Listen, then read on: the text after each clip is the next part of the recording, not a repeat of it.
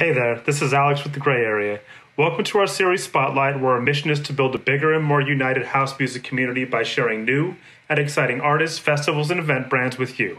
In this interview, you'll hear from Ferreck Dawn, a Dutch DJ and producer whose hit In Arms on Defected catapulted him to the top of his game.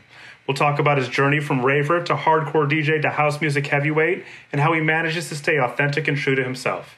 Be sure to like this video and subscribe for more interviews like this. So, I always like to start off by asking um, artists to explain their sound to me like they've, like I've never heard dance music before. Wow. Uh, so, well, it's uh, well, it's house music. It always has a vocal. I like vocals, so I yeah. like people to sing along. Um, it doesn't need a full. It's never really a full song. It's not like a verse, pre-chorus, bridge. It's not like a pop song. Usually, it's a few strong hooks that keep coming back. Yeah, uh, that are really repetitive, but you know, in a good way. Um, and yeah, I like I like the the bass, the low end to be a bit heavy. So uh, that's for the for the guys, and then for the girls, there's the vocal. so uh, that's kind of how I see uh, my music. If you listen to house music, and just I, I think that's that's the best description of it. I like that. Um, let's talk a little bit about um, you growing up. Um, what kind of music was around in the home when you were growing up? What your parents listened to, and how did that influence you? Uh, well, it's that's a bit surprising actually, because my dad's really into uh, like uh, the '80s rock music, and so that was played a lot in my house, and I hate rock music, so that's surprising. Uh, he did play a lot of Joe Cocker, which is kind of soulful for yeah. You know, I did like that, but um, I, can't really say that, that the music my parents played really influenced me in that way, except because they play music that I'm not really a fan of. Right. Uh, till today, if I visit my parents, that music is still playing, and it's still no, it's not my thing. So that is surprising. but uh, so I don't, I, I, can't really put my finger on why uh, how house music triggered me back in the day, or uh, I I do have a, sort of a few moments in my life that I know what happened and why house music, you know, kindled well, why well, the flame got kindled. But it's definitely not my parents' music taste. Right. That makes sense. Um, well, what about when you started to develop your own taste before you like wandered into to dance music? What were you listening to when you decided it's time for me to figure out what I like? Uh, I was listening to pop music, you know, just the top forty stuff. Just yeah. because I was pretty young at the time, and um, I remember buying like singles back in the day uh, when I was like 13 or 14, and those were uh, dance tracks from the top 40 because you know that that's all I was exposed to at the time. Right. Um, and then when I was 16, I went to uh, a, a, festival called Sensation White. I don't know if you know it. I know Sensation. Yeah. So um, I was completely blown away by that event. Everybody in white and the music and the DJs, and that's definitely the moment in, in my head that I know that I, I realized, oh, mate, this is something. This I, I want to get into this. So uh, right. I was six. I was 16. I'm 36 now. So yeah, 20 years ago. How were you aware of DJ culture before going to that party, or was this just like what did a light bulb just go off when you went there and you decided that this was the thing for you? Uh, well, a, a, little bit, you know. I saw a lot of stuff on the television, and there were like uh, dance programs on uh, Friday night on like music channels, and I did notice, well, hey, this is pretty cool, but never really looked into it enough because I was just young, you know. You know, I wasn't, I wasn't of age of actually being allowed. The thing is, with Sensation, you have to be 18 years old, but luckily I got in. So, um, 16 year old shouldn't be at an event like that usually. So I, I got a bit lucky, and that's the kind of that opened my eyes and that's when I started DJing when I was uh, I think half a year later or something. And and um how long did it take for you to to imagine yourself with a career in dance music? Well, that actually uh, that took quite a while because uh, I, I, said I started DJing when I was 17 and I, I played a lot in like local clubs and local festivals and everything. But right, um, I always had a I was either going to school or uh, having a like a, a full time job next to it because you know and still need to make the money. Right. Um, and it wasn't until 2014 when I did the track called Love Too Deep uh, that got uh, it went on to BBC Radio One daytime radio in the UK. So that kind of that guy oh, sorry that, that was definitely no the reason that was definitely the re, uh, the moment that I, I told my girlfriend as well from hey listen if i'm if i'm ever going to do it this is the time yeah um and do you feel like growing up in a country with such a deep history in dance music um helped push you along in your journey Oh, 100%. 100%. If you if you compare it to other countries where they don't have a lot of, you know, what no, can you give me one second because my kids are screaming and I'm going to tell oh, no. them. To, you take, take care of it. Give me one second. mail.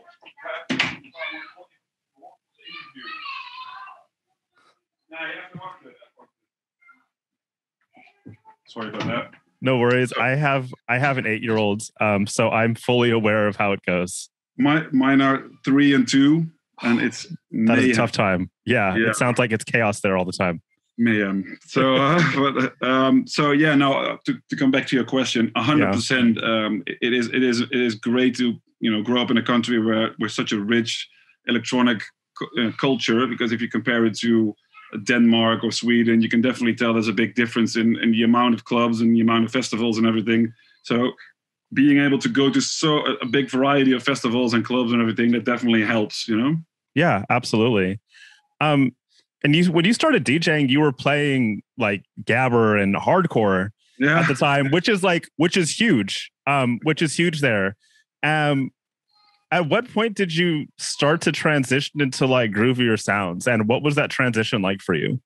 Uh, well, it, after a few years of playing that music, I, I felt like I kept, doing the same. I didn't I didn't find this the genre to be very fresh and innovative. You know, we keep hearing the same kind of stuff, and um, I got fed up with it at a certain point. So uh, after I think about four years in, of three three years in, I figured you know I'm going to do a 180 because I, I I start to notice that I have a lot more. Um, you know, I feel a lot uh, better listening to house music than to gabber or hardstyle or whatever you want to call it. Right. And uh, back then, my DJ name used to be Dusk. I don't know why I came up with that, but so in my head, figuring uh, I'm going to do a 180, so I'm going to go for Dawn. And Ferreck is just a different way of my real name, which is Right. Freek. But uh, people in the US and in the UK and everybody who speaks English can't pronounce my name, so I figured I'm going to change it a little bit. So you gave yourself a little bit of more of an international name with hopes that that you would become an international DJ. Yeah. Yeah, yeah, 100%. Yeah, you have to aim high, right? Yeah, absolutely. If you don't shoot for the stars, you're never going to hit the moon. There you go. Um, so there was a point. So when you you switched monikers and you started producing, and you started to get you started to get noticed, um, and you signed to Spinnin, and that was kind of a weird time in your life, yeah, because you were making sometime you were you were kind of making EDM, and I know that that wasn't like like totally your cup of tea. No. Um, can you talk a little bit about how it felt to be doing that, and then how it felt to like start to move towards a, a sound that was more authentic to yourself? Yeah, yeah, yeah. Well, that, that is actually what, what happens. You know, we especially at the time when you Spinnin at the time was doing so well and they were so crazy popular and successful that the people um, surrounding you produce that music in a way you kind it influences you a little bit, Right. um, and you feel like oh maybe I should you know look into this a bit more. Uh, that, but that's like short term vision, and then long term vision. You'll you'll learn that you won't be happy doing that. So Yeah. that's what I noticed. Uh, don't get me wrong; the guys from Spinnin are really uh, were really cool and supportive about all the decisions I made, and uh, that, no bad words about them at all. They were really uh, helpful and trying to you know help help me go to a direction that's successful. Um, but you know they're really they're great at doing the music they do.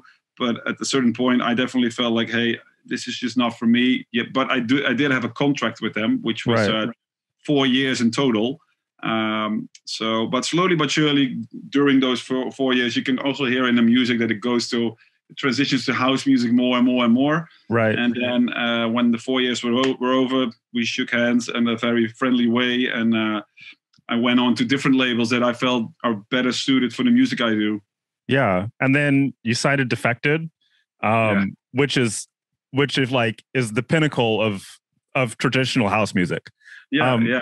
How did it feel to I mean, to to be able to to be validated by such a, a huge organization that's played such a huge role in, in the history of dance music. Uh, it's amazing. You know, that's all. Uh, uh, of course, from growing up and, and slowly and surely going from Gabber to like house and techno, Defected has always been there. You know, it's been there for 21 years or so now. So there's always been a label that I thought, wow, that's something if you can release on Defected. And uh, it actually happening that that was su- such a cool moment. The thing, the funny thing about it though, is that uh, the track that got signed, the first track was In Arms Right. and we signed it i think let's say uh, May or June in 2017, but it actually yeah. got released in April 2018. So it's been there, you know, for a while. Right. Um, uh, because we were, they were trying, they were, they asked us to do a second track because it, uh, initially it was supposed to be on DFTD as a two-track EP. Right. So um, uh, we finished the second one, I think, in December. That's actually a track called "Lovers and Haters" that's going to come out in this summer. So, oh wow, been out for three. Uh, we finished it three years ago, but it's going to come this summer. Which finally, you know, that's good. This is the way of the um, record label. yeah, well, it's, it's, I, I, get why I get why what happened, and, and, and makes total sense because what they did is uh, they gave music right before the Australia tour in February of 2018. They sent a folder of music to uh, the, the, the, resident DJs of Defected to play it on the tour and see which one you know resonates with the crowd. Right. Uh, so uh, Sam Divine, she told me last time we spoke, she said I, I, just put everything on the USB and went through it on in the airport, in the airplane, and she noticed that uh, in arms. So she figured I'm going to try and see what happens, and then apparently she got a great response to it. Uh, throughout the tour, started playing it everywhere, and told the guys from Defected, "Say, listen, this track really does something." Uh, so they made a decision, which I'm really happy about, to uh, wait for with uh, lovers and haters and focus on in arms and put it on the main label because uh, there's a lot of traction going on around it. So right. I'm, I'm, really happy they made that decision because the the marketing power they put behind it and the the cool videos and they did a great job. And that track is, is so far it's my most successful track I ever did. So definitely because of the the effort they put into it. Absolutely, I think you I think you kind of struck on something there. I think what you did with In Arms was create something that even if you played it 10 years from now, could still resonate with the crowd. Um, yeah, well, I, I think so. Yeah. yeah. And I think that's that's something that may be lacking in house music right now or in dance music because we have a lot of people that are that are just releasing music to get gigs or just releasing music to to get a look um, and not necessarily thinking about how do I create something that's going to have staying power? Um, what do you think about you know this this current trend and like creating music that's going to last a lifetime? Uh, well, it's you know the, the, the, thing is you never know if you're going to do a track that's actually going to stand the test of time. You know, right. I didn't know that was going to happen with In Arms. You know, I, I think I I'm, I do not think it's per se a mentality of just releasing music for the sake of it and hope to get gigs. Um, let's say In Arms might be like a, a lucky shot. You know, I, I, didn't expect it to happen. I didn't produce it. Uh, aiming, for, of course, I always aim for a timeless record, but it's right. not something that you sit down and you go, okay, now I'm going to do one of those. It kind of happens. But I do agree with you that uh, in certain genres, there's a lot of interchangeable music that you know every every beats are the same. It's the same samples. It's the same bootleg vibe, uh, which is tedious and boring. Uh, it, it I, I, yeah, it, I understand what you're saying, and um, but I also understand that people just release music and do their best, and sometimes uh, a, a track, you know, does well and set stand the test of time and a lot of tracks don't. But that's also for my productions you know? One track does well and the other one doesn't. You never know. Yeah that's just the kind of the way it goes right? Yeah yeah. Absolutely. Um so i know that you have a severe tinnitus. Yeah. Um how did you discover that that you had it? And what advice would you give to djs producers and even clubbers about protecting their ears uh, well, it, it, it, gradually happened with me, but this is back in the day when you used to play. Uh, well, I, well, everybody played on vinyl, and I right. used to do uh, like six-hour resident nights in clubs, and I had like a big monitor speaker next to me. Right. And uh, you know, you want to do well, especially when you're younger. So you put the, the volume really loud, everything loud, as loud as it can be, no earplugs or whatsoever, and then do that every week for six hours. Then you know something's bound to happen, and it did, and um, it definitely got worse in the past, let's say, I, I think I have it for about 15 years now, six, uh, 14 years, something like that.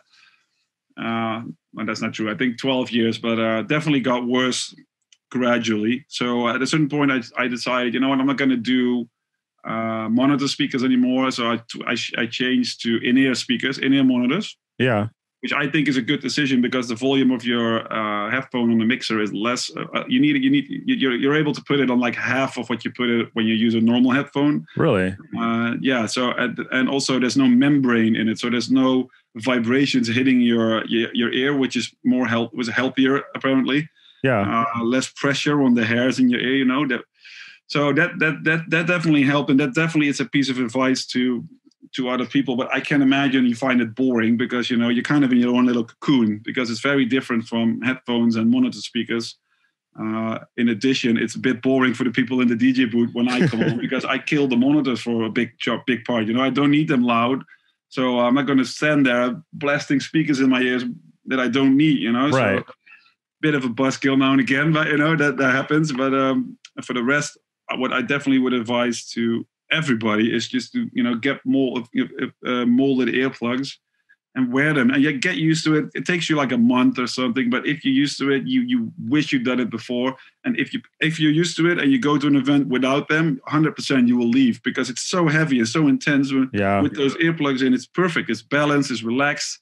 It's it's good for your ears. You're healthy. And instead of like this wall of sound on your ears that you you know something's bound to happen at a certain point. And i can tell you mentally it's it's it's it's, it's, it's it can be uh, difficult sometimes you know ups and downs. Everybody you know has has ups and downs. And with, with tinnitus it's the same thing. If you feel down if you feel if you're tired if you uh, if you had a lot of alcohol then it's right. going to get worse. And then it's it's uh, up to you to uh, handle your thoughts and don't get lost in this fear of oh no it's it's worse it's worse. What do i do? Right. Because that's uh, that's a very tough period of time that you have to go through and you have to find your own little balance in the whole thing but it's not easy so better prevent it than actually have to deal with it.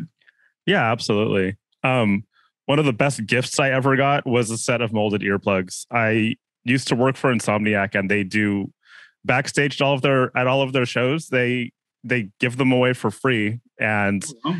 i took advantage of it and i i couldn't believe how much um how much how loud things were until I put them on.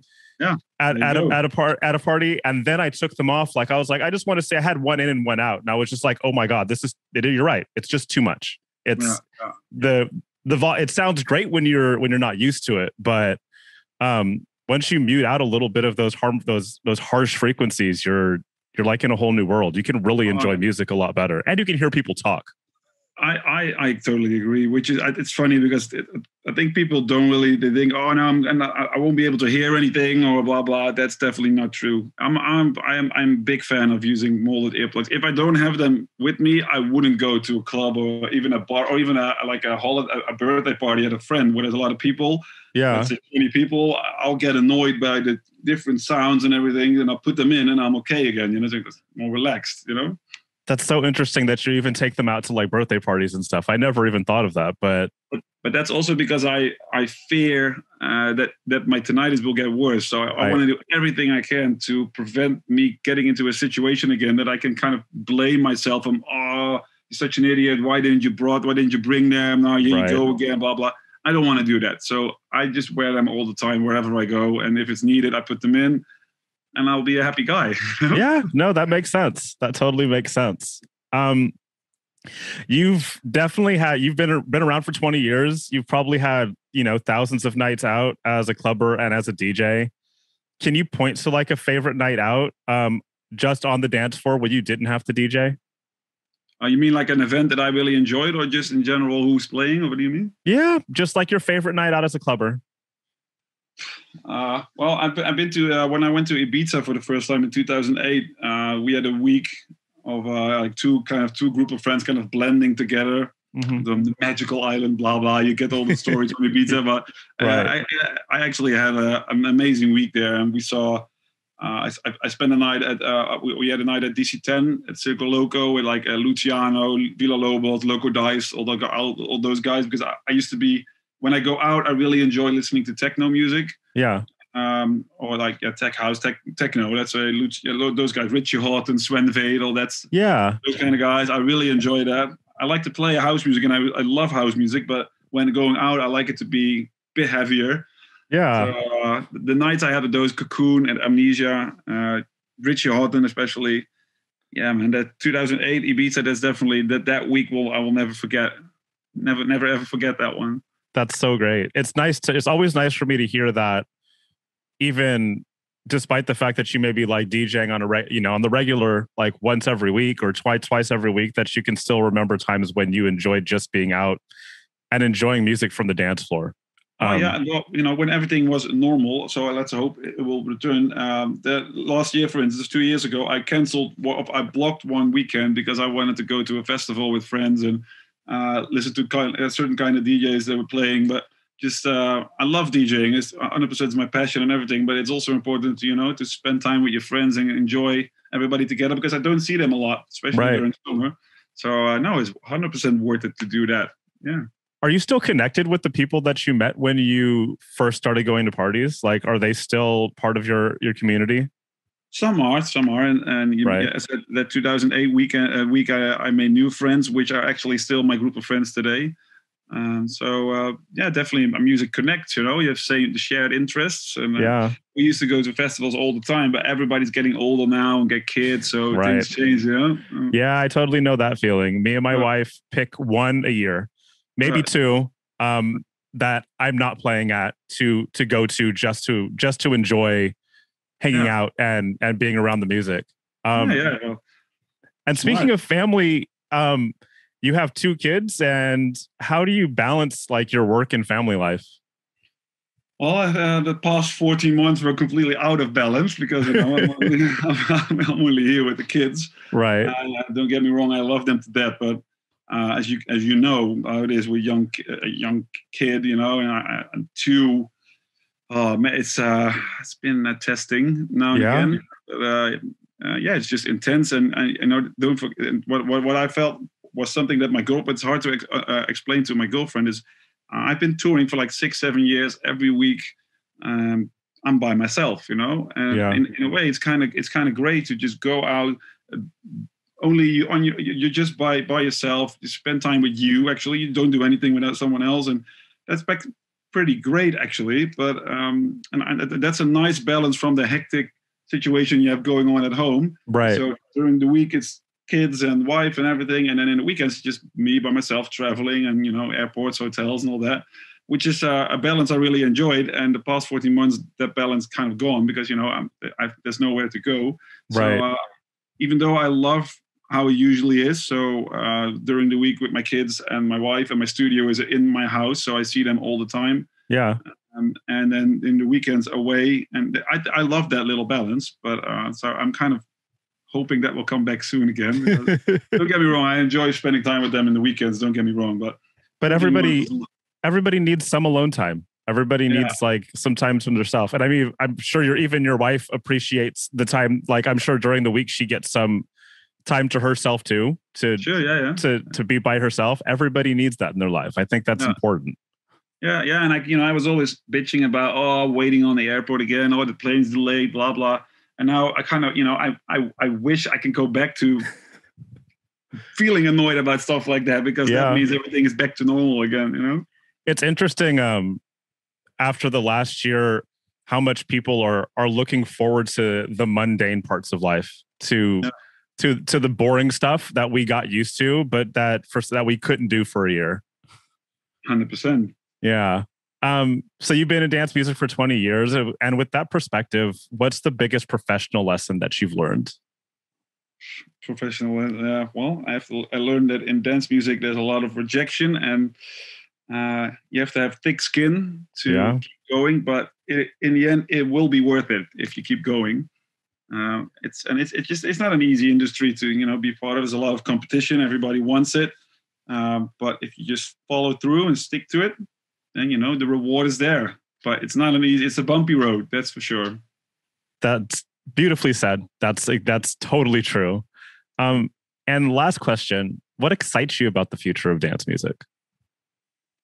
Well, I'm I'm very excited about everything going back to normal again. So that's one. But uh, yeah, well, uh, I, if you look at just the, the genres per se, uh, I, I'm just excited that, that house music is thriving still after 20 years. There's no, there's definitely no no there's no slowing down. It's probably even picking up pace. You know, there's a lot of people interested in it. Uh, it's getting bigger and bigger and bigger. For instance, in the US, if you look at it 10, 15 years ago, compare that to now, it's amazing how dance music kind of exploded in the US, Yeah. let's say during the whole EDM boom, let's call it like that. Um, it's very cool that, you know, throughout the world, everywhere people enjoy this kind of music, and Yeah. it's, it's not slowing down. Even though when when it originated, like end of end of the '80s, that they said, oh, it's just a short thing, will end soon. Acid house, blah blah, the devil music, blah blah. Right. We are right now. You know, it's amazing that it's it's so powerful and keeps growing. So I'm I'm just super excited for when I, once once everything is back to normal that you know the world is is at our feet uh, Yeah. for dance music. Absolutely. I think it's interesting that in the US, everybody talked about the EDM bubble bursting. Um, and I think that all encompassing term for, for dance music, um, that may have gone away, but the bu- bubble never burst. It was just like, hey, no, this is here to stay. It's not going anywhere. Um, Yeah. You know, and I think that's a beautiful thing because when I first started doing this 20 plus years ago, that's all I wanted was to see this become like a global thing. And I looked at Europe and I looked at the UK and I was like, man, I'm so jealous that they get to listen to this stuff on the radio and Uh, they have uh, big festivals and it's just a beautiful thing to to be a part of this. And which is which is surprising because it originated in the US. You know? So, exactly. Yeah, uh, yeah. It, yeah, it's nice to see it come home and Uh, you know yeah. and to to be able to talk to people like you and you know know that like now people want to come to the US to play music as Oh, opposed man, to all the US DJs wanting to go over there.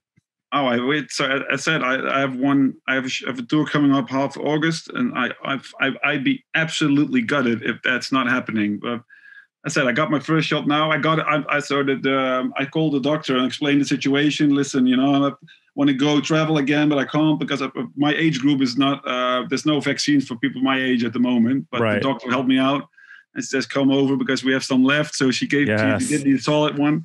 So um, I- I'll be fully vaccinated in half August. The only thing that's in our way now is uh, that travel ban between the US and and uh, and Europe. But I'm I hope every, that will be lifted soon. And I'm Thank- really surprised about the whole thing that they say you can you can come into the US if you go to Mexico, spend 15 days in Mexico. They can cross the border, which I don't understand because if I'm fully vaccinated, why can't I just cross the border? Why do I have to go to Mexico for 15 days? I don't it. I I have no idea. I the travel travel laws make absolutely no sense these days, especially if you're fully vaccinated. I feel like if you can prove that you're fully vaccinated, you should be able to go wherever you want. Yeah. Um, but I think things are probably going to change in the US. I was just reading that in the US, we're at 50% of all adults are fully vaccinated. Um, so we're getting close to that like 70% like benchmark. So I feel like in the next couple of weeks or maybe in the next month or so, things are are going to change. I mean, even California, I live in California and California was the most restrictive state. And Yeah. we're opening up fully on July on June 15th, like with Really? zero restrictions, full capacity at at parties, movie theaters, everything will be fully open. So I think things are definitely going to change. Well, you know, I have to say, hats off to uh, Biden and everybody for the vaccination uh, program they got going on because that's impressive how quickly that's going. They rolled. I I'm very impressed. I was, uh, you know, even in when it first started happening in February, people were fighting to get them, and now you can just walk into a, a drugstore and and ask for one, and anybody over the age of 16 can get one. Oh, really? Yeah, anybody over the age of 16 can just walk into any drugstore and say, "I want to get vaccinated," and they'll they'll make it happen. It's amazing, man. Imagine we're 17 million people, and it's it's been we we worked on it since January, and I think we're like eight eight million injections still. So it's like four or five million people. So it's it's crazy. It's stupid, but you know, I'm whatever. I'm I'm gonna I'll be vaccinated half of July. So Absolutely. Well, you know, if you do make it to the U.S. and I live in San, I live in Oakland, which is out of, San- outside of San Francisco. If you make it to San Francisco, I Let I'm me know. Yeah. Audio. Oh yes, audio. That's one of my favorite venues in the city. I love that space. It's amazing, and I'm so happy that they're open again. So, if you do make it here, let me know. I'd be ha- I'd love to come see you. Yeah, man. Let's do that. All right. Well, thank you so much for taking the time out to talk to me today. This was really fun. Um, Sure, yeah, and uh, we will be in touch. Ben, thanks so much again. Great, man. Thanks for having me. Absolutely. Hopefully, see you in uh, in audio then. Yes, yes, you will. Okay, man. Well, All right. thanks. Have a good day. You too. Bye. Bye bye.